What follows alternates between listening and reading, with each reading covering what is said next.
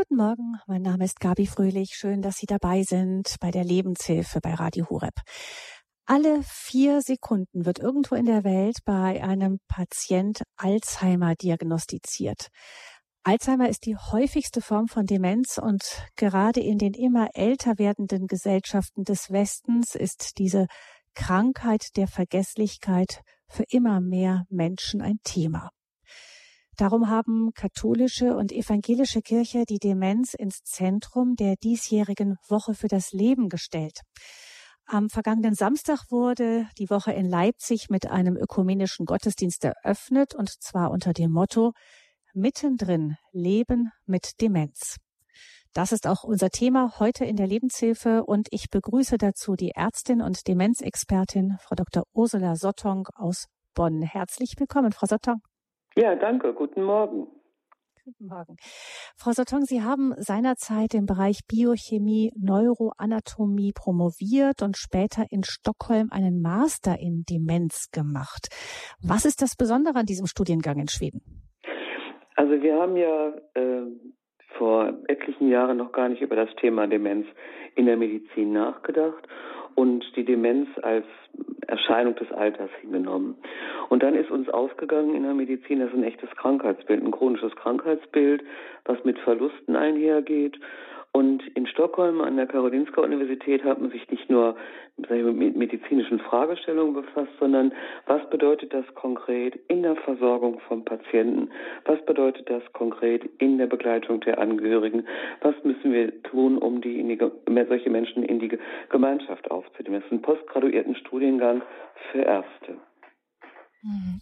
Und ähm, was passiert denn bei der Demenz wirklich so, dass man sagen kann, das ist wirklich eine Krankheit? Was passiert medizinisch gesehen im Gehirn? Also was wir heute wissen ist, wir haben ja ein, ach, soll ich mal sagen, unser Gehirn funktioniert ja wie ein großer Computer. Wir haben eine Arbeitsfläche, eine Arbeitsoberfläche und greifen dann immer wieder auf äh, Ordner und Dateien zurück, die uns dann befähigen zu laufen, zu singen, zu essen, zu sprechen. Und was wir wissen ist, dass äh, in der Regel primär im Kurzzeitgedächtnis, das ist ja unsere Arbeitsebene, wenn man so Computer nimmt, dass im Kurzzeitgedächtnis es zu ähm, Störungen im Nerven im Leitsystem kommt. Wir haben ja eine Übermittlung aller Informationen über unsere Nervenzellen und hier kommt es zu Prozessen, die zunächst die Reizleitung stören, durch Proteine, die abgelagert werden und auf Dauer auch einen Zelltod hervorrufen. Wir können heute sehen, was passiert. Wir können auch Substanzen beschreiben, Proteine, Eiweiße, die da vermehrt abgelagert werden. Was wir immer noch nicht wissen, ist im Grunde genommen, warum kommt es zu solchen Prozessen? In den letzten Jahren hat es verschiedene Theorien gegeben, aber letztlich ist es ja so, ne? Wenn ich die Ursache nicht kenne, kann ich eigentlich nur die Symptome bekämpfen. Das ist ja immer noch eine Herausforderung. Und es gibt in Deutschland das DZNE, das ist eine große Forschungsgemeinschaft der Universitäten, die auch mit Stockholm kooperieren, die in der Grundlagenforschung der Entstehung der Demenz ähm, hinterher forschen. Das heißt, da ähm, bleibt ein Stück weit noch geheimnisvoll, trotz aller, allen medizinischen Wissens, was wir inzwischen haben. Was hat Sie denn persönlich, Sie haben sich ja wirklich sehr, sehr viel mit dem Thema beschäftigt. Was hat Sie denn so persönlich an dieser Krankheit so fasziniert? Sie haben 30 Jahre für die Malteser gearbeitet, da eben unter anderem die Fachstelle Demenz geleitet und arbeiten auch jetzt, äh, seit letztem Jahr sind Sie eigentlich im Ruhestand weiter freiberuflich als Expertin für Demenz, ähm, begleiten auch Forschungsprojekte. Was fasziniert Sie so daran?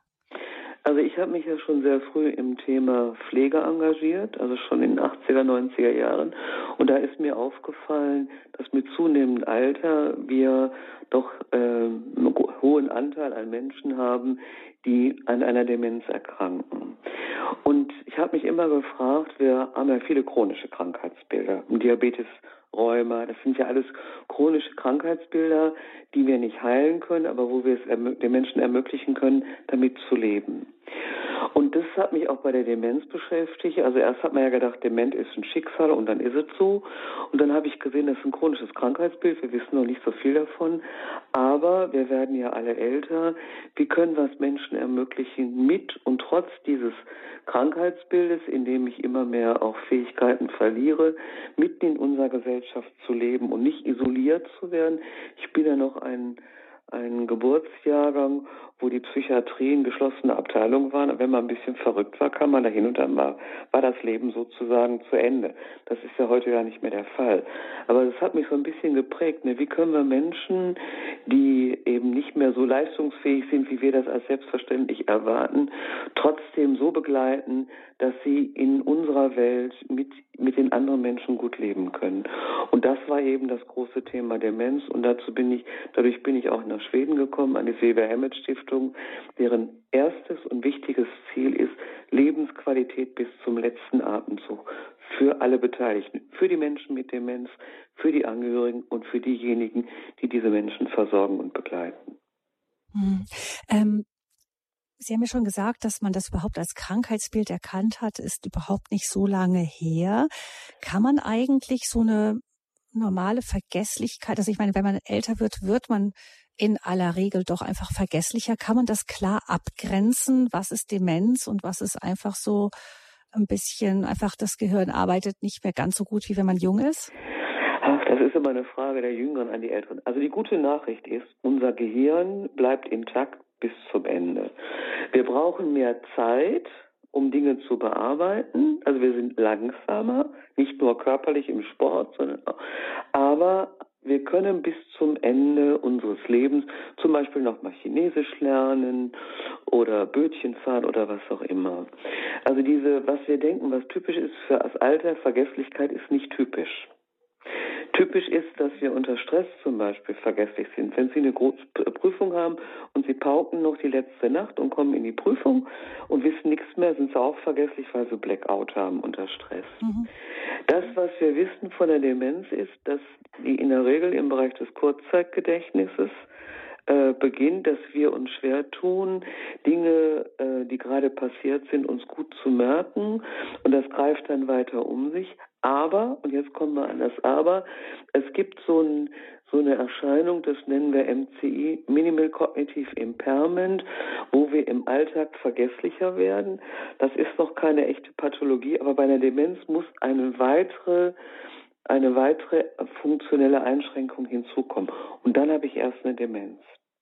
Also jemand, der jetzt mal in einer Trauersituation äh, sich schwer tut, sich zu erinnern oder was wir oft im Alter haben, wenn die Menschen zu wenig trinken, wenn es gut heiß wird und das Gehirn ein bisschen austrocknet, dann wenn ich dann wieder trinke, leistet auch mein Gehirn wieder.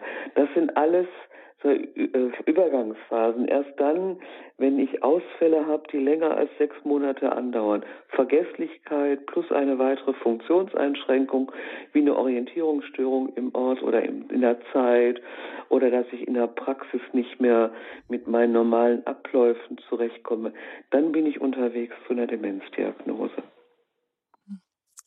Wenn Sie sagen, man weiß noch nicht ganz genau, was die Demenz auslöst, kann man denn irgendwie dennoch vorbeugen? Ja, die WHO war ja da, also die Weltgesundheitsorganisation hat ja vor zwei, drei Jahren mal so einen Katalog veröffentlicht. Wir haben ja verschiedene Demenzformen. Also die Alzheimer-Demenz ist die häufigste. Und dann haben wir eine Demenz, die gefäßbedingte Demenz nach Veränderungen im Gefäßsystem, vor allem auch nach Schlaganfällen. Und wir sehen am Ende bei den hochaltrigen Menschen, wenn die Demenz haben, ist es oft eine gemischte Form von Alzheimer und gefäßbedingt. Also das ist so das Erste, was man gesehen hat. Und dann hat man festgestellt, dass die Menschen, die gesund leben, ich sage jetzt mal gefäßgesund leben, die gut für sich sorgen, dass die eine geringere Wahrscheinlichkeit haben, eine Demenz zu bekommen, beziehungsweise wenn sie eine Demenz bekommen, besser im Alltag leben können. Und das sind die Dinge, das ist das Predigen von Gesundheitsvorsorge, auf den Blutdruck achten, also Hochdruck, ähm, gefährdet mich auf Dauer. Der, die Diabeteserkrankung muss gut eingestellt sein, weil wenn sie nicht gut eingestellt ist, führt es zu Gefäßschäden. Dann Bewegung ist ein Thema bis ins hohe Alter, also kein Couch Potato. Dann eine gesunde Ernährung, also dass die Fette nicht zu hoch gehen, weil die schaden ja wieder dem Gefäßsystem, was man so Cholesterin und Co. Und dann ist es so, was wir auch gesehen haben, und es lässt sich auch gut erklären, ist soziale Vereinsamung. Wir, wir wissen ja, dass äh, Menschen, die kaum noch Kontakt zu anderen haben, ja auch nicht gefordert werden. Also wenn man mit anderen zusammenlebt, muss das Gehirn ja aktiviert werden. Da sagt jemand, hör mal, wir waren doch gerade verabredet oder sieh mal zu, dass du das machst. Das sind ja Herausforderungen, wo unser Gehirn gefordert wird, auf seine Ressourcen zurückzugreifen. Wenn ich dann alleine lebe in meinem Trott, bin ich ja immer weniger herausgefordert. Und das scheint auch ein Faktor zu sein, der die Demenzentstehung befördert. Und von daher, wenn ich denke, ich möchte was für mich tun, gesunde Lebensweise, soziale Kontakte, immer wieder sich neuen Herausforderungen stellen, gesunde Ernährung und Bewegung. Und da sind wir bei, bei den gesamten Präventionsprogrammen, die wir heute haben im Bereich Herz-Kreislauf-Gesundheit oder Gut leben mit Diabetes und so weiter. Also letztlich äh, ja, aber das muss ich natürlich nicht erst anfangen, wenn ich 80 bin, sondern dann bin ich schon mit 30 gefordert. Hm.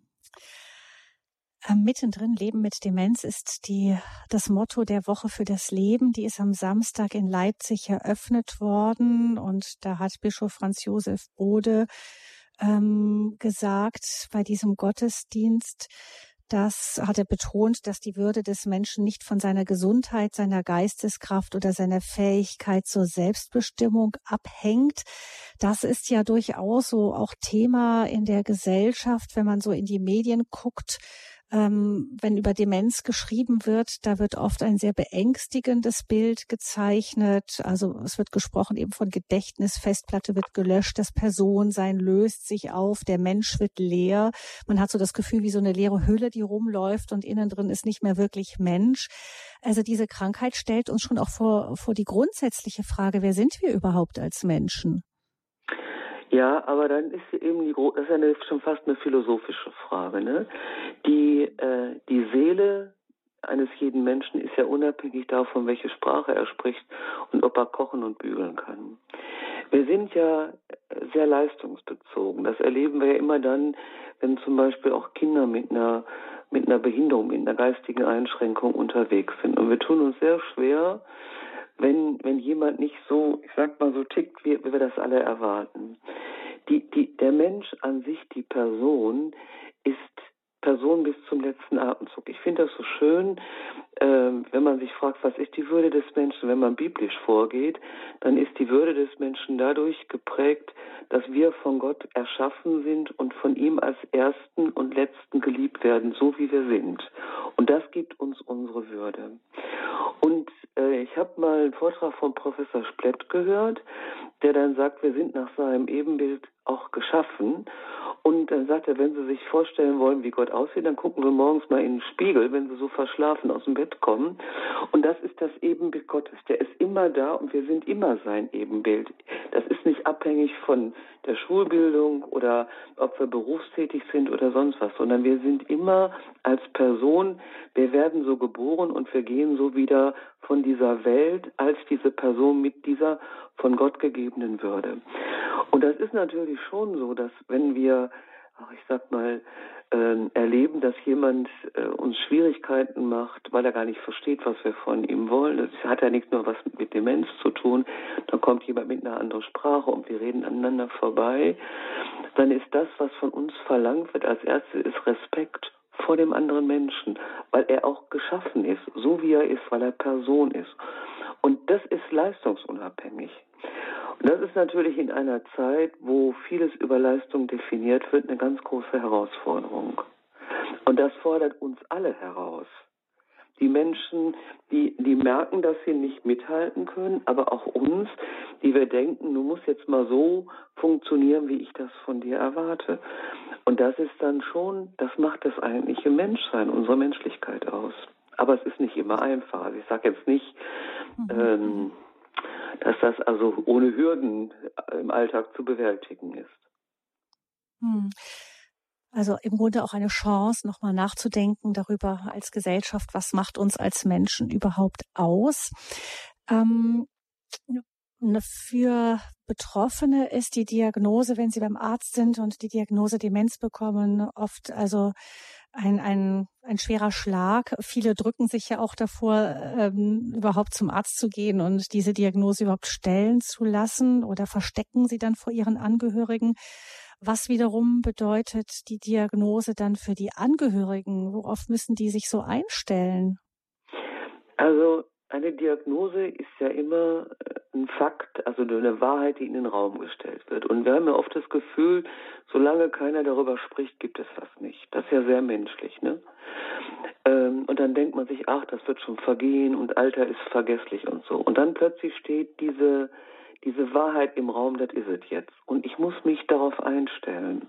Und dann kommen natürlich Ängste hoch. Wir wissen im Moment ja auch, dass mehr Menschen Angst vor Demenz als vor Krebs haben. Weil bei Krebs denken wir, ich bin dann trotz allem noch intakt, das kann man beeinflussen, vielleicht kann man es auch heilen. Und diese Demenz macht so viel Angst, weil ich denke, ich verliere mich ich kenne mich gar nicht wieder und die Angehörigen sagen, aber das ist jetzt nicht mehr die Person, die ich so erlebt habe und was kommt da auf mich zu und kann ich das bewältigen und gerade wenn wenn das so Partnerschaften sind, wo beide hochaltrig sind, so die Sorge, geht das dann noch? Und auch der Verlust. Ne? Wir haben uns unseren Ruhestand so vorgestellt und dann geht das jetzt nicht mehr. Also das ist so eine so ein Konglomerat von Schock, Trauer, Sorge und auch Reue. Vielleicht hätten wir uns vorher anders verhalten müssen oder wären wir doch vorher noch nach Italien gefahren. Das geht nicht mehr. Also das ist natürlich äh, emotional sehr stark belegt und für die Angehörigen, die möglicherweise noch ganz andere Verpflichtungen haben, Töchter und Söhne oder Enkel, auch die Frage, kann ich das noch leisten? Will ich das noch leisten? Wie soll das jetzt alles gehen? Und da braucht es eine gute Begleitung, wenn die Diagnose im Raum steht. Demenz, ähm, Leben mittendrin bleiben. Das ist äh, das Motto der Woche für das Leben. Frau Dr. Sotong, ist das ein bisschen ideal gedacht? Kann man wirklich auch, wenn man selber die Erkrankung Demenz hat oder auch die Angehörigen dann noch wirklich mittendrin sein in einer Gesellschaft, die so ist wie die unsere, die, wie Sie eben sagten, ganz andere Ideale hat, als äh, einem Menschen nahe zu sein, der einfach nicht mehr so mithalten kann an manchen Punkten. Ähm, ist das, ist das so ein Traummotto? Ja und nein. Also Gesellschaft ist ja nichts äh, Zementiertes, ist ja auch nicht in Beton gegossen. Teil der Gesellschaft sind wir alle und wir nehmen Einfluss darauf, was passiert. Das eine ist die Angehörigen selber, die befasst sind und die sich möglicherweise auch schämen oder gar nicht mal zur Tür rauskommen. Und das andere sind die anderen drumherum. Darum ist es ja mittendrin, darum ist das Motto ja nicht abgestimmt auf Demenzkranke und ihre Angehörigen, sondern auf alle Beteiligten, auch auf die Kirchen. Und sowas kann nur gelingen, wenn die Gemeinschaft das Ganze trägt. Also ich habe eine Situation erlebt ähm, in einer Christmette, wo so eine alte Frau mitten der Predigt, die überhaupt nicht enden wollte, sagte, so, ich gehe jetzt nach Hause. Es war deutlich, dass die auch eine Demenz hatte. Und der Sohn zuppelte immer und sie hat immer lauter protestiert, sie würde jetzt nach Hause gehen. Und dann wurde ich gefragt, ob wir einen Krankenwagen holen. Nö, sag ich, wir brauchen keinen Krankenwagen. Es ist einfach Zeit, dass die Predigt jetzt zu Ende ist, weil das war genug. Und als dann die Predigt fertig war und die Orgel einsetzte und gesungen wurde, hat die sich dann wieder hingesetzt, weil das war das Gewohnte, ihre Rituale und dann hat die auch bis zum Schluss ausgehalten. Ja, die war halt ein Störfaktor für die Gemeinde, für ihren Sohn, für den Priester. Und natürlich haben wir dann die Tendenz zu sagen, ja, da müssen wir halt eine eigene Messe machen für Menschen mit Demenz. Das geht auch. Aber vielleicht müssen wir uns einfach dann auch sagen, ja, dann ist das jetzt so. Ich meine, wenn sie dann nach Hause gehen will, ist ja auch kein Fehler. Aber die anderen können sich auch darauf einstellen und denken, das ist wirklich lange genug gepredigt. Jetzt singen wir mal wieder ein Lied. Also ich glaube, das hat so beide Aspekte. Und je gelassener wir damit umgehen, desto einfacher wird es für die Angehörigen, aber auch für die Menschen mit Demenz, weil die, die sind wahnsinnig empfindlich für Stress. Und wenn der Stress zu groß wird, dann können sie das, was sie noch haben an Ressourcen, auch nicht mehr nutzen. Und dann geht gar nichts mehr. Und von daher denke ich, haben wir alle eine große Verpflichtung, diese Menschen zu integrieren.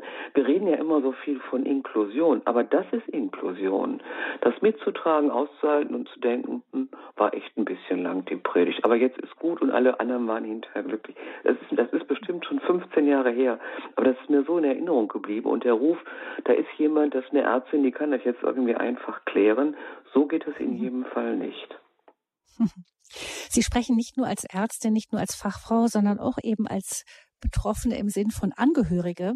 Ähm, Sie haben ja auch mit Ihren Eltern das Thema erlebt. Was hat Ihnen diese Zeit, auch mit Ihrer Mutter vor allem, ähm, die eben auch von der Erkrankung Demenz betroffen war, was hat die Ihnen denn so persönlich gebracht, möchte ich jetzt mal platt sagen? Ja, das hatte auch verschiedenste Aspekte. Meine Mutter war so das Herz der Familie und die hat mich, solange sie das konnte, jeden Tag angerufen und gefragt, wie geht es dir? Wirklich uneigennützig. Wenn ich mich nicht gemeldet habe, hat sie sich gemeldet. Und plötzlich war, war diese Mutter nicht mehr da, die mich angerufen hat. Das war ein wahnsinniger Verlust. Und dann hatte ich auch immer das Gefühl, wir sind mehrere Geschwister, wenn, wenn die alle aus dem Haus sind, ne, dann würde ich ihr gerne noch vieles ermöglichen. Und auch das ging dann nicht mehr. Also für mich war da eine große Traurigkeit und manchmal war ich auch ein bisschen ärgerlich über die Situation und habe gedacht, das hat sie gar nicht verdient. Das, also das ist vielleicht ein bisschen sehr naiv, aber es gibt andere, die haben viel schlechter gelebt und die haben es ja nicht bekommen. Da, da hat es so richtig in mir gekrummelt. Und mhm. dann habe ich natürlich im Standby gelebt. Ich hatte dann die Betreuung über mehrere Jahre und habe eigentlich immer, wenn es Telefon ging, auch nachts, gedacht, jetzt ist was passiert. Meistens war auch was passiert. Entweder sie war gestürzt und hatte sich verletzt, dann war sie eine Nacht verschwunden, dann war die Polizei unterwegs und hat sie gesucht. Also das Leben war, war einfach immer so ein Stück in Anspannung. Und trotzdem, wenn, sie, wenn ich dann bei ihr war, dann war sie da. Und als sie dann verstorben war und viele sagten, jetzt hast du doch wieder frei und so, dann habe ich gesagt, ihr versteht das nicht. Aber jetzt kann ich nur noch zum Friedhof gehen. Und diese Beziehung, die wir bis zum Schluss hatten, und die hat natürlich eine andere Form angenommen. Also ich konnte halt mit ihr mich nicht mehr unterhalten über Dinge, wie man irgendwelche Flecken aus irgendwas rausbekommt oder wo ich gerade hingefahren war oder was sie sich erträumt hat oder was sie im Fernsehen gesehen hat. Aber wir waren immer zusammen, wenn ich da war. Und das war eben weg. Und das war für mich auch eine bittere Erfahrung, dass die anderen dachten, ja, jetzt ist mal gut, ne? Jetzt hat sie wieder Zeit für sich. Und diese Trauer, die ich ja so mit mir eigentlich bis heute herumtrage, meine Mutter ist dieses Jahr zwölf Jahre tot, die ist immer noch in mir. Und wenn ich dann zu ihrem Grab gehe, dann ist das so weit von mir weg, dann ist das zwar da, wo ihre Hülle liegt oder was davon noch übrig geblieben ist, aber innerlich bin ich immer noch mit ihr verbunden. Und ich denke, was ich heute so in der Angehörigen-Sprechstunde erlebe, ne, es hat so alle Facetten bin froh, dass ich für sie da sein konnte. Ich war aber auch am, an manchen Tagen komplett erschöpft und konnte auch nicht mehr, war traurig, ich war sauer über diese Diagnose. Aber ich war auf der anderen Seite froh, das haben meine Kinder immer gesagt, Mami, sei froh, dass du als Ärztin über, das übersiehst und dass du weißt, welche Möglichkeiten du für sie hast und für dich hast und für alle anderen, welche Hilfen es gibt. Und ich glaube, das war ein ganz großer Standortvorteil für mich. Das habe ich dann in den späteren Jahren immer, das erlebe ich bis heute. Ich mache ja im Hildegardes Krankenhaus in Köln immer noch die Angehörigen-Sprechstunde. Das erlebe ich dann eben, wenn ich Angehörigen sagen kann, das ist so, das kann man erklären, darum reagiert jemand so und diese Hilfen können sie in Anspruch nehmen. Und ich glaube, da ist noch viel Bedarf für die Angehörigenunterstützung. Hm. Wir wollen jetzt hier in der Lebenshilfe bei Radio Hureb so etwas machen wie so eine kleine, kurze Angehörigen-Sprechstunde auch. Nämlich Sie, liebe Hörerinnen und Hörer, können jetzt auch anrufen in dieser Sendung mittendrin Leben mit Demenz. Frau Dr. Ursula Sotong, eine Expertin für das Thema Demenz und vor allem auch den Umgang mit Demenz für in den Sprechstunden für Angehörigen erfahren. Sie steht für Sie jetzt hier in dieser Sendung zur Verfügung unter unserer Hörernummer 089 517 008 008. Wir freuen uns, wenn Sie anrufen und diese Sendung mit Ihren Fragen an Frau Dr. Sotong bereichern unter 089 517 008 008.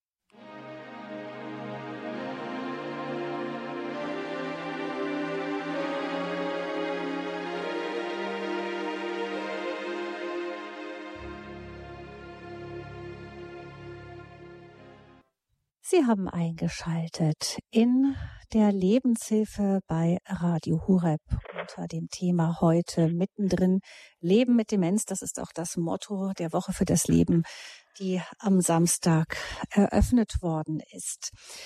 Dinge vergessen, Orientierung verlieren, Vertraute und sich selbst nicht mehr so richtig wiedererkennen. Das sind alles die Schreckgespenster, die mit der Diagnose Demenz einhergehen? Wie kann man damit umgehen und welche Möglichkeiten haben vor allem Betroffene und, und die Angehörigen von Betroffenen, um mit dieser Krankheit so umzugehen, dass ein Leben mittendrin noch irgendwie möglich ist? Welche Chancen gibt es? Welche Grenzen gibt es aber auch?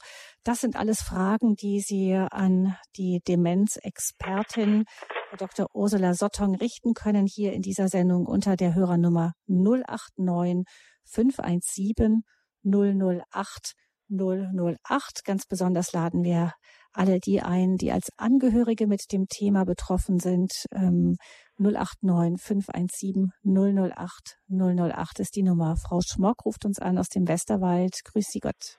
Ja, grüß Sie. Guten Morgen. Vielen Dank für den sehr wertvollen Vortrag, Frau Dr. Sutton. Ich habe zwei kurze Fragen. Die erste, die Unterschied, was ist Alzheimer, was ist Demenz? Dann das andere, ganz kurz, äh, bringt es was präventiv mit, äh, ich sage jetzt mal Ginseng oder bessere Durchblutung auf dem natürlichen Weg, äh, schon rechtzeitiger damit zu beginnen, dass man sagt, ich komme erst gar nicht in dieses Fahrwasser rein. Das wären meine Fragen. Danke. Also die erste Frage ist ganz einfach zu beantworten. Demenz ist der Familienname und Alzheimer ist der Vorname. Also ah, Demenz beschreibt, das ist, ein, wir sagen immer, das ist ein Syndrom.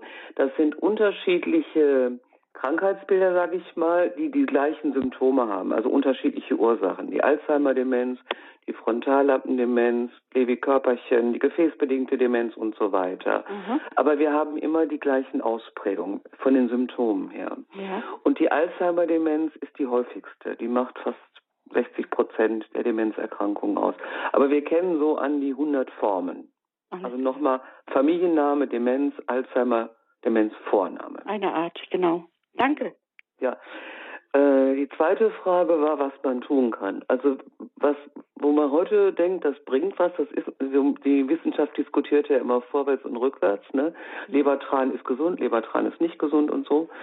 Aber die Ginkgo-Präparate scheinen eine gute Wirkung zu haben, ist man jetzt wieder am diskutieren. Aber im Grunde genommen ist es wirklich so, ne? Es gibt so eine große Studie aus den 80er, 90er Jahren, die sogenannte Nonnenstudie. Und da hat sich gezeigt, was ich heute schon gesagt habe. Also alles tun, was die Gefäße gesund erhält. Für normalen Blutdruck sorgen, äh, sich betätigen, also jetzt nicht Marathon laufen, aber sich sportlich betätigen, soziale Gemeinschaft pflegen, gesunde Ernährung, das sind so die Kriterien, ähm, äh, um, um sich, um vorbeugend was zu tun und Neues lernen.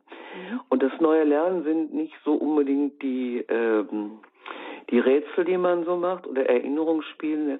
Also ich sag mal, wenn jemand zwangsläufig noch einen neuen Beruf erlernen muss und startet wieder von vorne, da bilden wir neue Nervenzellen und Synapsen aus.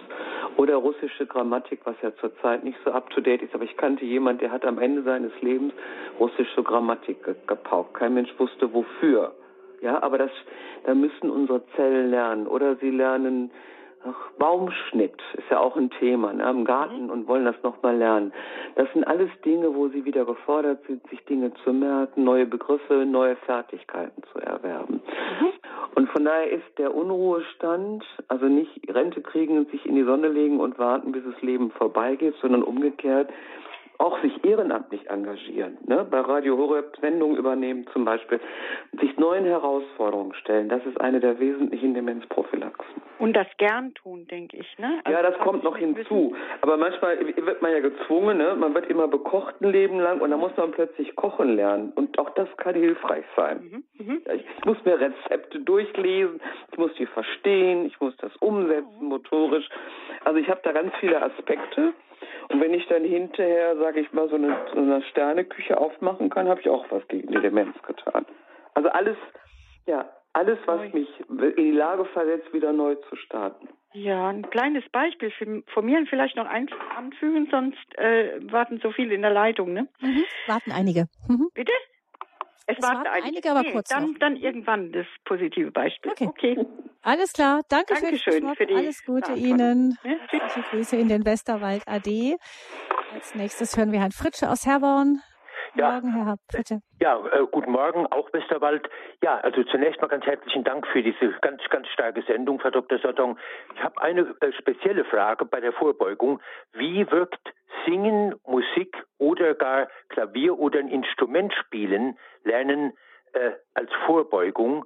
Ähm, wie, wie, was haben Sie da für Erfahrungen oder für, für äh, Gedanken zu? Ja, da sprechen Sie also, die richtige an. Frau Dr. Sottong singt sehr viel, sehr gerne. Also was, was, äh, was viel ausmacht, ist, wir wissen, dass Musik viele unterschiedliche Areale im Kopf stimuliert. Und es gibt ja mittlerweile gerade im bayerischen Raum die Initiative Musik im Kopf, um ähm, Menschen auch mit einer Demenz zu stimulieren. Also Musik hat einen großen äh, Aspekt. Ich meine, Klavierspielen ist ja, das geht geht's ja auch um die Motorik. Also wenn Sie Klavierspielen gelernt haben in jungen Jahren und das Pflegen ist das gut, was Ihnen passieren kann, dass es möglicherweise nicht mehr können. Was der Lerneffekt ist, wenn Sie sich neue Stücke aneignen. Ja, also dass sie das Neue lernen ist ja nicht, dass sie auswendig immer das spielen, was sie schon immer gespielt haben, sondern dass sie sich neue Stücke aneignen. Das ist aber kein Garant. Das ist immer das ist so, ne? Also es geht nicht so im Leben, wenn ich das mache, dann passiert es. Und wir haben natürlich, wie hieß denn dieser bekannte Geiger, komme jetzt gerade nicht auf den Namen, der dann im Alter auch eine Demenz entwickelt hat.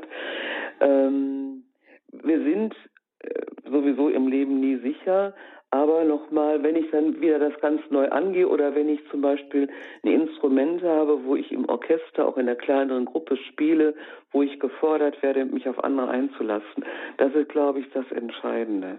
Also neue Dinge zu tun, alte beizubehalten, aber immer wieder Neues anzugehen. Und da ist Musik sicherlich etwas sehr Gutes. Und was wir ja wissen, wenn Sie Menschen mit der Demenz vielleicht sprachlich nicht mehr erreichen und mit denen singen, dann schwingen andere Areale im Kopf und wir sind plötzlich wieder ganz nah bei den Menschen. Mhm. Ja, ganz herzlichen Dank. Super froh bin ich. Äh, ich bin fertig. Dankeschön. Okay. Dankeschön, Herr Fritsche. Alles Gute Ihnen. Aus der Nähe von Osnabrück. Guten Morgen. Ja, guten Morgen. Ganz kurz nur gefasst. Kann oder ist das, kann es auch eine Demenz sein, wenn man Vergessen als Mensch, als Verdrängen oft äh, benutzt. Dass einfach vieles auch Verdrängte ein Leben lang eben eigentlich rauskommen müsste, was noch geil, äh, ja, was, was an offenbart werden müsste. Aber wenn ich das immer verdrängt habe und weiterhin verdränge, kann das nicht auch ganz klar eine psychische Aussage dessen sein, dass da eben noch einiges Unerlöstes, Ungelöstes in mir ist, äh, was mich vergiftet, auch jetzt im okay. psychischen ja, ich glaube, wir haben die Frage verstanden, ob das äh, richtig verstanden, hoffentlich, dass das, ob das Verdrängen von Dingen nicht dazu führt, dass man sowas wie Demenzsymptome entwickelt. Also die, die Frage mit dem Verdrängen ist ja schon wieder eine Frage, die gar nicht so einfach zu beantworten ist. Wir sind ja in der Lage, viele Ereignisse, die uns belasten, sage ich mal, in so, eine, in so einer Dose zu verschließen und auch da liegen zu lassen. Und das hilft uns ja auch, mit der Gegenwart fertig zu werden. Also wenn wir alles das, was wir an Lasten so mit uns herumgetragen haben, jeden Tag reflektieren wollen, dann haben wir keinen haben wir keine Luft für das Gegenwärtige. Wenn es aber unbewältigte Situationen gibt, also in der Familie kann man so alles haben, Krach mit der Mutter oder mit den Geschwistern, Erbstreitigkeiten, was immer noch offen ist und was mich belastet, dann ist es gut, das zu klären. Aber es ist nicht immer hilfreich, alles das, was da war, wieder an die Oberfläche zu hören. Und es gibt da diesen Spruch, wenn eine Sache mal gut zugewachsen ist, dann kommt so ein Kamel und frisst wieder das Gras ab. Also die, die, ähm, es geht immer in beide Richtungen. Und was natürlich in der Demenz passiert ist, ich gehe immer weiter in meinem Leben zurück und es kommen Bilder nach, an die Oberfläche, die mich beschäftigen. Die Frage ist halt, ob ich dann in der Demenz noch in der Lage bin, das zu bearbeiten, weil das ist ja eine abstrakte Situation, dass ich mich, mich damit abstrakt auseinandersetzen muss. Was immer gelingen kann, ist eine gute Beziehung. Und wenn ich, sage ich mal, in meinem Leben mit Leuten etwas sehr unversöhnlich war und den Versuch dann unternehme, mich wieder zu versöhnen, dann ist das immer eine große Chance. Wenn das nicht gelingt, weil die anderen das Bedürfnis nicht haben, dann habe ich wenigstens meinen Beitrag dazu geliefert und kann damit auch gut abschließen. Ja, danke unserer Hörerin für diese Nachfrage. Jetzt kommen wir wieder nach München. Hallo, guten Morgen. Grüß Gott. Ich habe folgende Frage können Umweltbedingungen die Demenz fördern. Ich bin sehr stark elektrosensibel und ich habe festgestellt, ich hab, bin schon 84, bin aber geistig noch relativ fit. Wenn ich zum Beispiel in der 5G-Strahlung bin, wie in meiner Wohnung, ja, dann bin ich fast denk- und handlungsunfähig. Dann kann ich mir über Entschuldigung, überhaupt nichts mehr merken. Ich sitze jetzt in meinem abgeschirmten Wohnzimmer und darum kann ich jetzt mit Ihnen sprechen. Gehe ich aber in ein nicht abgeschirmtes Zimmer, dann habe ich solche Gedächtnisausfälle, dass ich schon Angst bekomme. Mhm. Also ist so, also das ist ja eine sehr komplexe Frage. Ne? Ich, ich versuche das mal ein bisschen runterzuholen. Was wir heute wissen, ist, dass ähm, Dinge, die unseren Schlaf stören, eine Rolle spielen. Also wenn man zum Beispiel das Handy, was geladen wird, am Nachttisch hat und hat dann dieses Licht von dem Handy, das geladen wird, dann wird das ja unterbewusst auch wahrgenommen und stört meinen Nachtschlaf. Also das sind ja viele Dinge, die wir uns heute so zumuten, die in, sag ich mal, unter natürlichen Bedingungen nicht so stattfinden. Und äh, wir auch möglicherweise dann abends noch lange Fernsehen gucken oder beim Fernseher einschlafen, dann sind das Dinge, die wir zwar auf der Bewusstseinsebene nicht wahrnehmen, die aber auf der, Unterbe auf der Ebene des Unterbewusstseins verarbeitet werden müssen. Und das sind alles Informationen, die übers Kurzzeitgedächtnis reinfließen. Ähm, also von daher ist das alles das, was uns hilft, störungsfreier zu leben, eine große Hilfe, weil sonst unser Gedächtnis durch den Stress gestört wird. Ob das wirklich zu der Entstehung von Demenz beiträgt, wissen wir gar nicht, weil eines müssen wir uns immer klar machen. Zu keiner Zeit in der Menschheitsgeschichte sind so viele Menschen so alt geworden wie heute. Also wenn wir heute sehen, die, die Lebenserwartung von uns Frauen ist bei fast 90 Jahren. Und wir gehen nur 50 Jahre zurück. Dann war dieses Alter schon ein biblisches Alter. Da hieß es, da ist jemand so alt geworden wie Methusalem. Und wir haben natürlich ähm, äh, Abstriche zu machen. Das ist wie ein altes Auto. Wir sind natürlich nicht mehr äh, so richtig neu und fit. Und die Frage ist halt, welche Alterungsprozesse eine Rolle spielen. Und wir sind nicht mehr so ähm, flexibel wie in jungen Jahren mit Herausforderungen umgehen zu können. Aber das sind alles Forschungsfragen. Die gute Nachricht ist, auch wenn wir so alt werden, das ist nämlich für mich immer der Knüller, wenn wir die über 90-jährigen Menschen nehmen, dann hat vielleicht ein gutes Drittel eine Demenz, aber zwei Drittel wird so alt ohne Demenz. Und dann scheint nicht alleine der Alterungsprozess die Ursache für die Entstehung einer Demenz zu sein. Also wir können noch gut darauf vertrauen, so alt zu werden. Wir sollten uns nur gut überlegen, unter welchen Bedingungen wir unseren Alltag gestalten. Hm. Ja, ich hoffe, es war eigentlich eine spezielle Situation von unserer Hörerin in München. Einfach, dass wir nehmen mit, man kann das nicht ganz genau sagen, ob Umwelteinflüsse direkt etwas auswirken, aber Stress ist in Sicher äh, mit Sicherheit nicht gut. Und das scheint ja auch insgesamt eine stressige Situation zu sein. Danke für Ihren Anruf und unter 089 517 008 008 hat uns Frau Nowak auch angerufen aus Stuttgart. Grüße Gott. Hallo, hier ist die Frau Nowak. Grüß Gott. Also ich stecke mittendrin, oder wir, mein Sohn und ich, Ich bin 86 Jahre, mein Mann ist 88 Jahre und der Sohn ist 47. Wir pflegen unseren, meinen Mann zu Hause äh, mit Pflegegruppe 4 in Richtung Alzheimer-Demenz, ist bei der Untersuchung gesagt worden. Es ist sehr schwierig, er ist aggressiv, Leider können wir keinen Pflegedienst für ihn kommen lassen, weil er auf die Leute losgeht, äh, ja, sie an die Tür drückt und zuschlägt. Also an seinem Körper will er absolut nichts machen lassen, weder Haare waschen noch sonst irgendwie umziehen, nur unterschlägen. Also sich gegen wehren mit Fäusten, auch Socken anziehen kann ich ihm nicht ich krieg gleich eins drauf, er will nichts machen lassen. Und aber äh, der Sohn hat es einigermaßen im Griff. Er ist sehr nett zu ihm und so schafft er es, dass er ihn zweimal am Tag praktisch ja Windelwechsel und Hosen und so weiter schaffen kann. Es hat etwas nachgelassen mit dem Zuschlagen, zeitweise hat er ganz blaue Arme gehabt, was er jetzt nicht mehr macht. Aber insgesamt ist die Situation doch recht schwierig.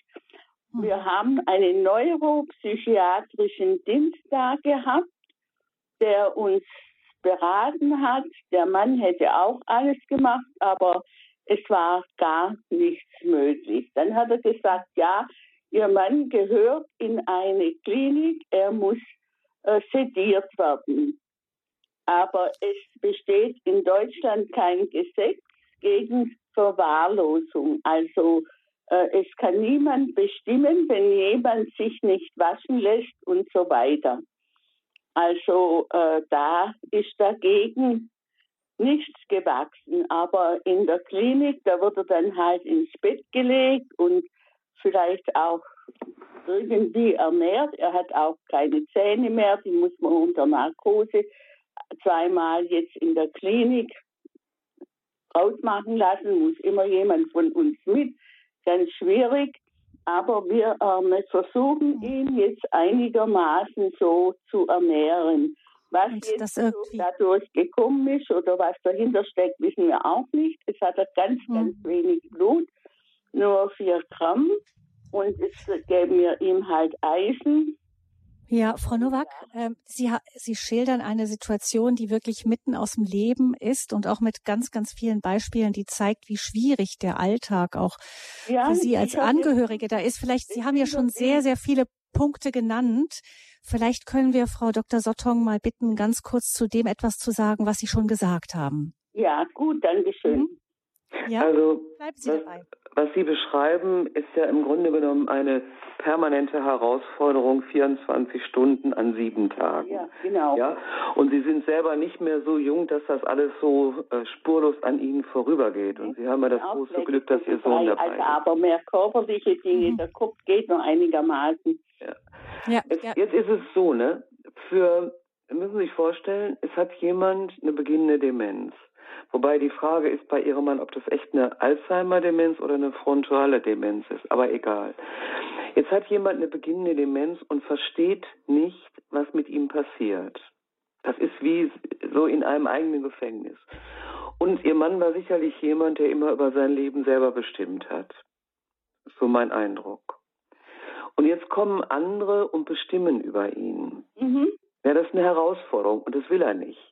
Und er, er, kriegt das aber auch nicht auf die Reihe, sich selber zu versorgen. Das ist ja ein permanenter Konflikt. Mhm. Ja, und dann gibt es immer drei Möglichkeiten, so gerade in der Demenz. Entweder, das ist am einfachsten für uns alle, wenn jemand sich zurückzieht, apathisch wird. Ich sage, dann stellt sich jemand tot und lässt alles mit sich geschehen. Das sind wir alle ein bisschen glücklich drüber. Ist vielleicht aber auch nicht so von der Lebensqualität geprägt. Oder jemand verlässt immer die Situation und verschwindet, dann nennen wir das Weglauftendenz. Oder jemand wird in dieser Überforderung aggressiv. Mhm. Und was Menschen mit einer Demenz brauchen, die, die, die brauchen sehr viel Zeit, um sich auf etwas einzustellen. Und wenn Sie jetzt einen Pflegedienst haben, der eine beschränkte Zeit hat, der schon unter Zeitdruck zum Beispiel zu Ihnen in die Wohnung kommt, wo sich Ihr Mann gar nicht drauf einstellen lässt, kann, und dann ist er ja halt so ein Typ, der auch selber eher dominant ist, dann wird er aggressiv und wehrt sich. Und wenn ich mich mit Worten nicht wehren kann, weil ich mich nicht abgrenzen kann, ja, dann werde ich handgreiflich. Das entschuldigt nichts, das aber erklärt aber diese Reaktionskette. Und die große Frage ist halt, ähm, und da ist die, ähm, ist die Frage, an wen Sie sich in Stuttgart wenden können. Die Malteser haben zum Beispiel ähm, einen Begleitdienst. In mhm. Stuttgart mhm. gibt es ja die, die, in der, die, äh, Malteser Hilfsdienst Diözese Stuttgart, Rottenburg-Stuttgart, die ausgebildete Leute haben und die möglicherweise mit ihnen nochmal schauen können, wie kann man damit anders arbeiten. Weil es geht es geht im Grunde genommen nicht mit dem Widerstand, den er leistet. Und die Frage ist, wie kann man ihm das Gefühl geben, dass er das will? Also nicht, dass Sie das wollen, dass die Hose gewechselt wird, sondern er das will. Und dann haben Sie den Punkt, wo er auch mitarbeitet. Mhm. Das wird, wenn die Demenz fortschreitet, leichter werden. Er wird dann weniger das realisieren, was Sie ja auch jetzt schon beschreiben, und dann wird das besser, aber dann wird er andere Sachen nicht können. Also das ist so ein, sag ich mal, das ist ein geringer Trost, zumindest lässt dann diese Abwehr nach. Aber ja, also wenn Sie sich vorstellen, permanent zuppelt an Ihnen jemand rum und Sie können das gar nicht selber und Sie fühlen sich fremdbestimmt, das hat so viel mit Hilflosigkeit zu tun. Und die andere Geschichte ist halt, also zwei oder drei Sachen kennen wir als Auslöser von Aggressivität. Das eine ist diese Fremdbestimmtheit. Mhm. Das zweite ist Überforderung. Und das dritte sind unerkannte Schmerzen. Das sind so die Hauptursachen für aggressives Verhalten. Manchmal kommt ja alles zusammen. Mhm. Ja, ich weiß, also ich finde es immer, bin ja selber Angehörige lange gewesen, den Angehörigen zu sagen, du musst jetzt viel Geduld haben, ne? also das ist schon äh, für alle anderen immer sehr einfach, aber sich klar zu machen, er braucht Zeit, um sich auf eine Situation einzustellen und alles, mhm was in Hektik und Stress ausartet, überfordert ihn und dann haben sie halt diese aggressiven Reaktionen. Mhm, er hat natürlich auch die Weglauf, äh, also äh, Ding, dass er gerne äh, geht an alle Türen, macht alle Fenster aus und die Polizei hat ihn schon zweimal gebracht. Mhm. Aber Gott sei Dank, wir haben festgestellt, in letzter Zeit hat sich etwas gebessert. Wenn er uns mal entwischt ist, wenn der Briefträger oder jemand kommt und äh, er geht nur noch bis zur Garage oder bis zu den Mülltonnen, wo Stücke dahinter stehen. Und weil er ganz schlecht laufen kann, äh, kommt er dann wieder zurück und mhm. hat sogar wieder gelernt, welches unser Haus ist, was er überhaupt nicht mehr konnte über Jahre. Mhm. Immer oder ja, auf die Hauptstraße gegangen und dann hat ihn die Polizei gebracht, jemand hat angerufen man sieht es ihm an, er hat ja einen riesen Bart, äh, die Haare ganz lang, ganz weiß, sieht aus wie der Nikolaus persönlich, weil er ja nichts machen lässt beim Friseur. Der hat ihn so geschlagen, hat er so gesagt, er mit Anzeige erstanden können. Zwei Männer haben ihn gehalten, das bringt alles gar nichts. Aber sagen wir mal, das Halten provoziert noch mehr Aggressivität. Manchmal ist es, wenn eine junge Pflegekraft mit ein bisschen Humor den Bart beschneidet, geht das besser. Also das ist, das ist ein, ein Probieren, ne? Es ist immer Versuch und Irrtum. Und das, was Sie sagen, was ja auch kommt, was ja aufgrund des Alters hinzukommt, die körperliche Fitness lässt nach, damit lässt auch die Kraft nach. Ich meine, es ist, es ist halt ein schlechter Trost, aber ähm, also die, ich sag mal, das Leben mit so einem demenzkranken Mann ist eine, eine Vorbereitung für den diplomatischen Dienst. Frau äh, Nowak, was mich noch interessiert, ist, ob Sie sagen, das gehen seit Jahren. Ähm, haben Sie denn und auch Ihr Sohn irgendwann mal Pause zwischendurch? Äh, Pause eigentlich nicht. nee, weil es ist fast nicht möglich. Wir haben niemanden. Also wir wechseln und mein Sohn macht für Jahre keinen Urlaub mehr, hat jetzt seine Arbeitszeit auch etwas äh, weniger gemacht, dass er mehr Zeit hat, weil ich auch durch den Sturz, der Arm, der linke nicht mehr so äh, benutzen kann, dass er mir im Haushalt hilft. Ich habe natürlich eine Putzhilfe, das ist zwei Stunden jede Woche über den Pflegedienst, weil ich habe auch Pflegegrad 3 und mein Mann 4. Und mhm. ja, das ist praktisch alles. Mhm. Frau so ja, vielleicht wäre da die Frage, Frau Soton, gibt es in so einem Fall irgendwelche Möglichkeiten oder wenn halt die Person dann so auf die Angehörigen fixiert ist, geht dann einfach auch gar nichts? Also sagen wir mal so, es gibt Angebote, wo man eben immer gucken muss, ob die Menschen in ihrer Demenz das tolerieren. Es gibt ja so Tagestreffs für Menschen mit Demenz oder es gibt äh, in äh, Esslingen zum Beispiel, weiß ich zufälligerweise, auch eine Einrichtung, so eine Betreuungseinrichtung. Und es gibt halt auch Besuchsdienste. Manchmal ist es ja so, und das ist ja eine, darum sage ich, das ist eine Frage von Versuch und Irrtum. Wenn, wenn er einen Besuchsdienst hat, wo man guckt, wenn er gerne Skat gespielt hat, also ich sage es nur ein Beispiel, und es kommt jemand und spielt mit Skat zu Regeln, die keine Regeln mehr sind, dann kann das eine große Entlastung sein. Was ganz entscheidend ist, wenn man dann solche Besuchsangebote hat, darum habe ich gesagt, die Malteser machen ja solche Geschichten im Stuttgarter Einzugsbereich, dann kommt es darauf an, dass immer dieselbe Person kommt. Also dass dass ihr Mann eine Chance hat, sich auf diese Person einzulassen. Wenn das wechselt, was wir ja auch bei den Pflegediensten haben, das ist jedes Mal eine neue Herausforderung. Das können Menschen mit einer Demenz nur ganz schlecht leisten. Ist eines der großen Probleme, wenn die ins Krankenhaus kommen. Diese permanent neuen Gesichter, die ich überhaupt nicht zuordnen kann. Und das ist immer eine Frage, dass man das versuchen kann. Die Kurzzeitpflege, wenn ich, ich habe ja gerade gut zugehört, kann dazu führen, dass er sich verschlechtert. Das sind aber alles Dinge, die kann man nur ausprobieren.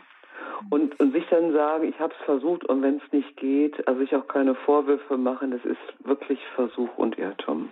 Aber es gibt Möglichkeiten und da würde ich mich einfach erkundigen.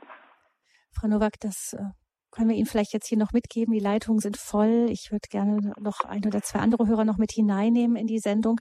Aber vielleicht können Sie es doch nochmal bei diesem, bei dem Malteser Hilfsdienst versuchen und da nochmal, sich nochmal eine intensive Beratung holen, damit Sie auch als Angehörige einfach versuchen können, vielleicht irgendeine Unterstützung zu bekommen. Wir wünschen Ihnen viel, viel Segen dafür. Danke für Ihren Anruf.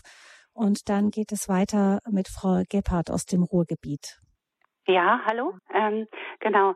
Ich hätte ein, vielen Dank erstmal für die gute, interessante Sendung auch. Und ich habe eine bestimmte Frage ab wann ähm, muss man eigentlich äh, sich irgendwie einschalten oder irgendwas machen für jemanden, den, wo, wo scheinbar eine Demenz vorliegt? Ähm, es, ich, ich spreche jetzt, ähm, wir, wir haben einen Französischkurs und die, die Lehrerin ist erkrankt äh, oder wirkt so depressiv, weil ihr Mann verstorben ist. Jetzt ist das aber auch schon fast ein Dreivierteljahr her und äh, danach ist die gar nicht mehr wieder richtig auf die Füße gekommen. Also sie, die ist so, so orientierungslos. Die ist mit dem Auto Schlangenlinien gefahren und die hat nicht mehr wiedergefunden, wo unser Französischkurs überhaupt stattfindet. So, und dann hat der Sohn auch gesagt, so, Mutter, du musst jetzt äh, den Führerschein abgeben und so. Das alles hat sie gemacht. Also wenn ähm, die Frage ist, ist, genau, Ihre Frage ist, wenn man beobachtet, dass ja, jemand Symptome entwickelt, ähm, ja. ab wann sollte man reagieren? Kann man reagieren, Frau Dr. Satong? Also ich meine, das haben wir vorhin schon gehört. Also jeder Mensch hat ein Recht auf Unglück. Das hat der Gesetzgeber auch nicht anders geregelt. Ne? Also wenn jemand in einer Trauersituation erstmal eine Depression entwickelt und so, dann ist es ja eher an uns zu gucken, was braucht so eine Person an Unterstützung. Das, was Sie beschreiben, äh, da ist ja die große Frage, ob äh, im Vorfeld vieles durch den Mann geregelt war, was sie jetzt alleine übernehmen musste, wodurch manchmal auch erst so eine kognitive Einschränkung offenbar wird. Für mich ist der Punkt, wenn ich an einem anderen Menschen etwas bemerke, dann gehe ich auf diese Person zu und sage, du mir ist einfach aufgefallen, dass du im Moment ähm, das und das hast, was kann ich eigentlich für dich tun? Also was nicht, was in der Regel nicht funktioniert, ist zu sagen, du, ich meine, du wärst ein bisschen komisch im Kopf, geh mal zum Arzt. Das ist vollkommene Abwehr. Wenn man die Familie kennt, die ja zum Teil äh, vielleicht auch gar nicht mit der Person zusammenlebt, dann der Familie zu sagen, wissen Sie, uns ist aufgefallen, dass dass die Familie, wie jetzt auch der Sohn, sich darum kümmert. Und dann kommt die große Frage, wie lange kann noch jemand alleine leben? Wenn dann jemand keine Verwandten hat, dann wird es halt schwierig. Das, manchmal kommt das ja erst übers Ordnungsamt in die Reihe. Manchmal kann man das über die Gemeinde regeln, gucken, zu wem hat zu jemand Kontakt, wer hat da einen Zugang. Und was halt das Problem in der Demenzerkrankung ist, wenn das die Urteilsfähigkeit zum Teil verloren geht und wenn jemand dann nicht mehr alleine leben darf, das aber auch nicht einsieht oder sich mit Händen und Füßen dagegen wehrt, dann wird die Sache problematisch. Und dann muss man halt muss über einen Hausarzt oder andere Institutionen nach, nachgedacht werden. Aber das Erste ist, wenn das, das haben wir überall, wenn ich den Eindruck habe, da funktioniert was, ein Angebot zu machen und zu sagen, du mir ist aufgefallen, wissen Sie, uns ist aufgefallen, was können wir für Sie tun? Und dann die Familie einbeziehen. Und dann, wenn das eben nicht hilft, oder wenn da keiner da ist, zu gucken, gibt es da einen Hausarzt oder gibt es sonst einen Nahenstehenden, mit dem wir darüber reden können und ein Angebot machen. Es muss nicht die Demenz sein. Also gerade in der beginnenden Demenz und in, mit einer Depression haben wir oft ähnliche Krankheitsbilder, die, die man auch differenzialdiagnostisch betrachten muss. Und nach so einem Ereignis wie im Todesfall kann auch sein, dass jemand in der Depression sich nicht äh, gut entwickelt. Was nicht zur Depression passt, ist die Orientierungsstörung. Aber das ist dann ärztliche Aufgabe, das zu klären. Mhm. Ja, danke schön, Frau Gebhardt. Offensichtlich ist da ja auch der Sohn auch noch äh, ansprechbar. Vielleicht ist das auch der Weg für Sie. Danke für Ihren Anruf. Alles Gute Ihnen und Herr Josef aus München ruft uns an und ist als nächster in der Sendung. Grüß Gott, hallo. Mhm. Ähm, ich habe eine Frage an Sie und zwar, ähm, wie schaut es aus äh, bei Demenz? Können sich dann ähm, auch Epilepsie entwickeln aus der Demenz? Ähm, ist, kommt sowas vor? Wie wird das dann behandelt? Ich habe ein bisschen später eingeschaltet im Radio und deswegen habe ich das nicht mitbekommen, falls Sie das schon erwähnt haben. Also es ist so, die Demenz hat, verläuft ja in bestimmten Phasen. Und wir haben zunächst mal in der Demenz die sogenannten kognitiven Einschränkungen, also die Gedächtnisstörung und dann eben möglicherweise ähm, dass Handlungsabläufe nicht mehr funktionieren oder Orientierungsstörungen dazukommen. In der späten, in der schweren Demenz kommen auch körperliche Symptome hinzu, also Parkinson-ähnliche wie Steifheit, wie Zittern und da kann es auch zu Krämpfen kommen. Ob man das dann Epilepsie nennt, würde ich nicht sagen, aber das ist dann eben typisch am hat auch nicht jeder. Also wenn ich jetzt das erzähle, muss nicht jeder denken, also am Ende habe ich das auch, sondern wenn ich das Vollbild habe am Ende einer Demenzerkrankung, kann ich das eben haben und dann wird das entsprechend behandelt. Ist es dann immer Epilepsie oder Nee, es ist dann keine Epilepsie, es sind halt äh, Krämpfe. Ich meine, bei der Epilepsie haben sie auch, das, die Epilepsie hat äh, sagen wir mal, ein anderes Verlaufsbild, aber sie haben halt Aha. vom Symptom her natürlich Krämpfe wie bei der Epilepsie, die okay. sie auch dann entsprechend behandeln. Und wie wird das behandelt? Ja, Sie machen das medikamentös wie auch bei der Epilepsie. Haben Sie sowas in der Familie, dass Sie so nachfragen? Ja, ja, habe ich. Äh, deswegen wollte ich das wissen. Ähm, und ähm, meine Frage ist jetzt auch noch eine weiterführende Frage. Kann das sein, wenn man eine beginnende Demenz hat oder mittlere Demenz und man, ähm, manche Leute verschreiben ja sehr schnell, ähm, sage ich mal, so Neuroleptika oder so gegen Depressionen oder irgendwie sowas. Ähm, und dann habe ich halt gesehen, dass da auch ein Medikament dabei war, ähm, das auch bei Epilepsie gegeben wurde. Und es wurde dann halt nicht richtig ausgeschlichen. Und erst dann haben sich so krampfartige Fälle äh, gezeigt. Ähm, kann das auch durch eine medikamentöse äh, Gebung passieren? Also Sie, Sie, Sie machen mit mir jetzt die ganze Neurologie und Psychiatrie mit dieser Frage. Ne? Es ist mhm. so Ferndiagnosen ist ganz schwierig. Nein, nein, also, Ferndiagnostik nicht, aber ich wollte nur wissen, ob das. Also es ist so, wenn Sie ein Medikament, wenn Sie ein Medikament geben, was zentral wirkt im Kopf, mhm. also im mhm. Gehirn, ne, haben Sie immer Wirkungen und unerwünschte Nebenwirkungen. Haben Sie überall. Und Sie müssen immer austarieren, auf was Sie sich einlassen. Das ist das Erste.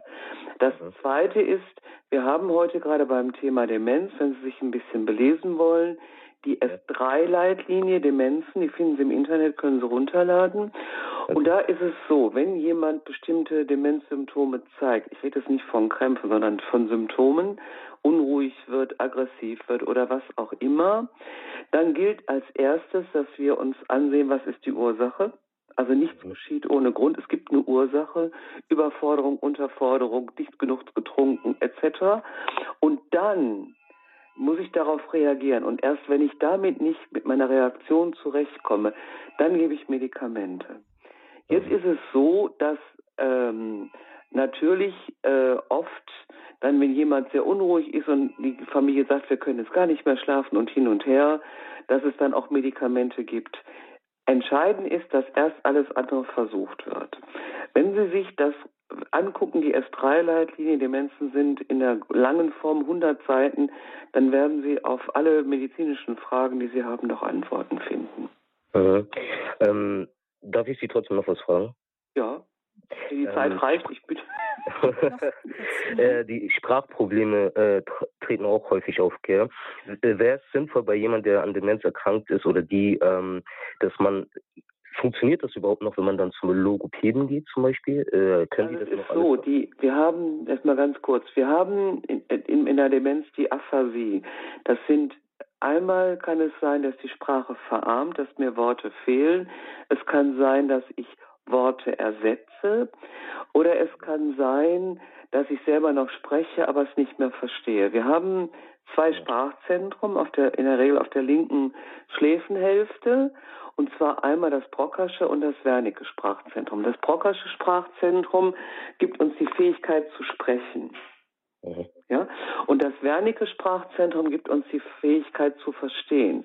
Das heißt, wir testen das bei der Demenz. Es kann sein, dass Sie was zu lesen bekommen. Da steht drauf, wenn Sie das gelesen haben, falten Sie das Blatt und lassen Sie es fallen. Das lesen Sie zehnmal vor und machen nichts. Dann wird klar, Sie können noch sprechen und lesen, aber Sie verstehen es nicht mehr. Mhm. Oder aber, was Sie auch haben können, Sie können es nicht vorlesen, aber wenn ich Ihnen das sage, können Sie es machen. Und das muss ausgetestet werden, weil wenn Sie natürlich eine Sprachverständnisstörung haben, dann können Sie sich jemand stundenlang zutexten. Da kommt nur Rhabarber an. Und das ist wichtig. Ja, das stimmt. Wissen, ja? ja? Das kann aber, das können aber die, ähm, die Neuropsychologen können das gut austesten. Das ist Teil der Demenzdiagnostik, die heute standardmäßig durchgeführt wird. Nun, das, das ist nur ja nicht selber, das ist, glaube ich, nicht hilfreich. Nein, nein, nein, nein, aber das ist jetzt einfach diese Diagnose, damit man das feststellt.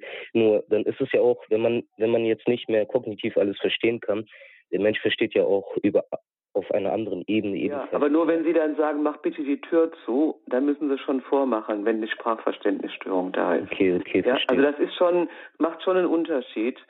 Mhm. Und ähm, wichtig ist aber, dass es gut durchdiagnostiziert wird. Und was Sie, was man immer vermeiden soll, fangen Sie nicht an, so ein Trainingszentrum äh, Gedächtnis zu eröffnen. Dann äh, haben Sie Stress und Stress führt dazu, dass ich nichts mehr kann.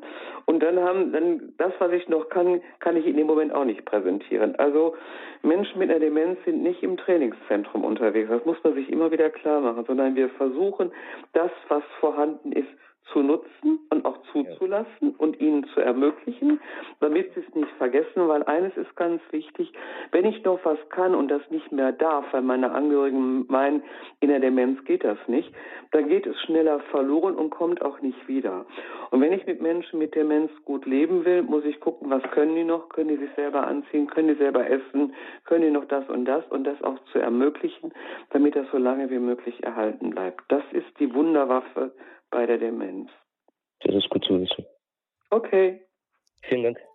Vielen Dank für Ihren Anruf, Herr Josef, und vielen Dank auch an Frau Dr. Ursula Sotong, die uns mit ihrem breiten Fachwissen hier in der Sendung wieder mit Rat und Tat zur Seite gestanden hat, hier im Thema mittendrin Leben mit Demenz, das auch die das Motto der Woche für das Leben ist, die gerade läuft. Vielen herzlichen Dank, Frau Dr. Sotong. Es gab bis zum Schluss noch Anrufe. Man merkt, das Thema ist für viele wirklich aktuell und ich denke und hoffe, wir werden Sie auch immer wieder mal weiterhin im Programm haben mit dem Thema Demenz. Dankeschön für heute.